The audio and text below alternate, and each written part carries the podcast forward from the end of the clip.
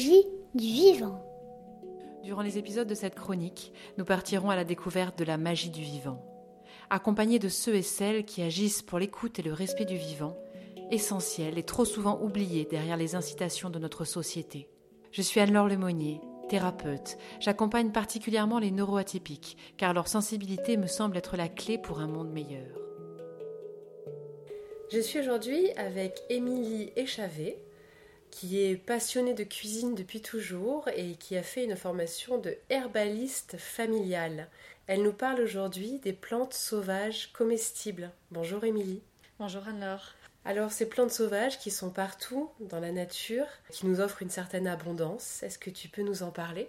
Oui, avec joie, mais écoute, euh, j'ai à cœur effectivement de partager au quotidien avec euh, toutes les personnes qui ont envie de découvrir comment on utilise les plantes sauvages comestibles au quotidien et en particulier euh, dans leur cuisine, comme on met du persil, de la coriandre, et bien de voir comment Mère Nature à chaque saison.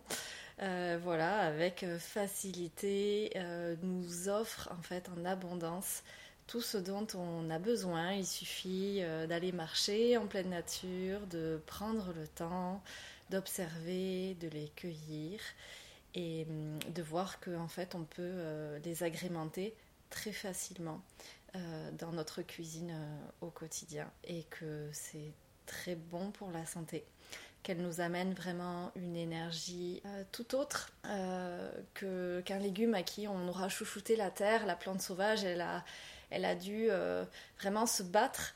Euh, et donc elle a beaucoup de, force et de vigueur pour euh, à nous apporter en tout cas en soutien à notre santé pour maintenir un équilibre au, quotidien. Et du coup, sur le territoire, qu'est-ce qu'on peut trouver comme plantes sauvages ici en fonction des saisons? Alors ici dans le Béarn, donc comme tu viens de le dire, tout dépend de la saison. Il y en a qu'on trouve toute l'année et notamment euh, pour parler d'une plante phare qui s'y frotte, s'y pique, qui, euh, qui est l'ortie, bien sûr.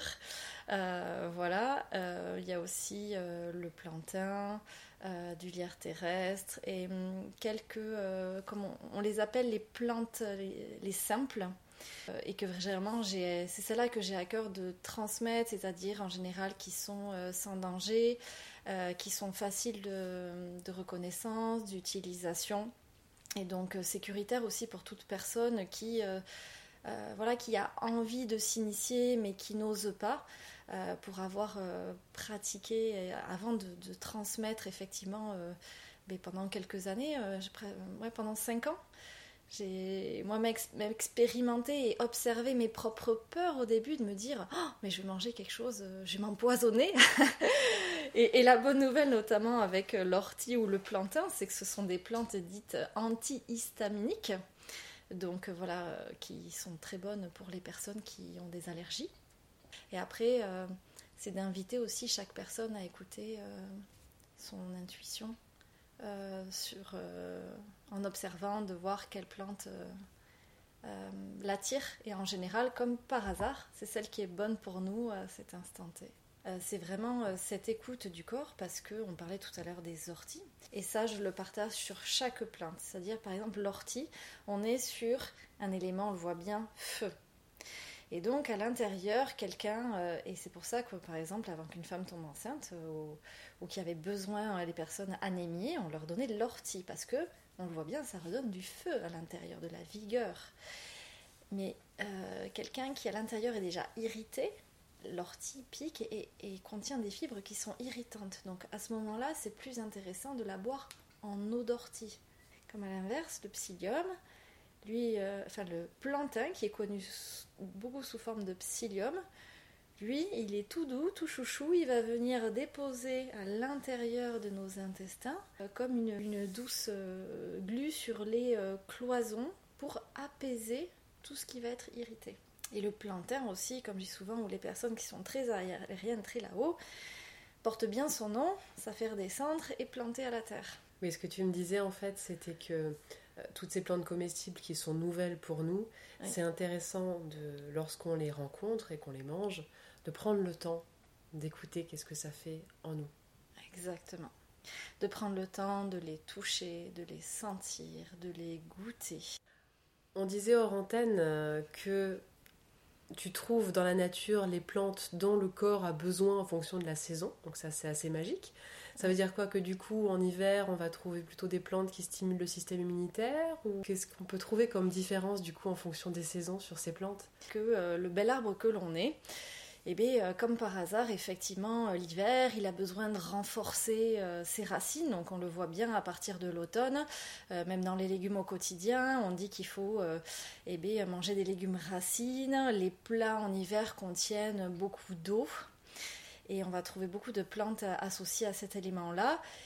Et au printemps, quand notre bel arbre euh, ben, veut fleurir et, faire grandir ses arbres pour arriver à son apogée l'été, et manger des plantes qui sont dites expectorantes, c'est-à-dire qui vont nous aider à enlever tout l'excès d'eau qu'il y a euh, eu l'hiver dans notre corps, qui nous crée beaucoup de mucus, voilà, pour laisser bien respirer nos bronches, nos poumons et donc faire battre pleinement euh, sous notre cage thoracique hein, tout cet espace du cœur qui, euh, arrivé au printemps et à l'été, va permettre à l'arbre vraiment de faire pousser ses branches et après de, laisser éclore ses fruits.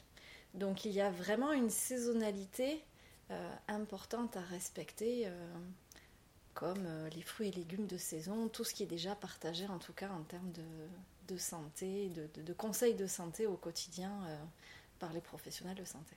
Et donc, euh, au-delà du plaisir de les manger, puisque c'est ton but finalement, hein, c'est de les ramener dans la cuisine, il y a aussi le plaisir de les cueillir. Donc c'est un temps avec soi, avec la nature, un moment où on prend le temps d'observer forcément pour trouver Effectivement, la joie, euh, en fait, de se dire que euh, la nature nous offre cette abondance et qu'il y a juste à prendre en fait ce temps. Et je trouve que c'est encore mieux quand on peut le, partager, euh, mais d'aller, de cueillir et de ramener, d'honorer du coup, mais voilà, la plante, cette nature et, de la transformer et de se dire que euh, euh, on peut le faire tout seul, enfin vraiment cette notion euh, d'autonomie et que, et que ça nous ramène de l'énergie et que c'est gratuit, qu'il n'y a pas besoin forcément d'aller consommer dans un magasin.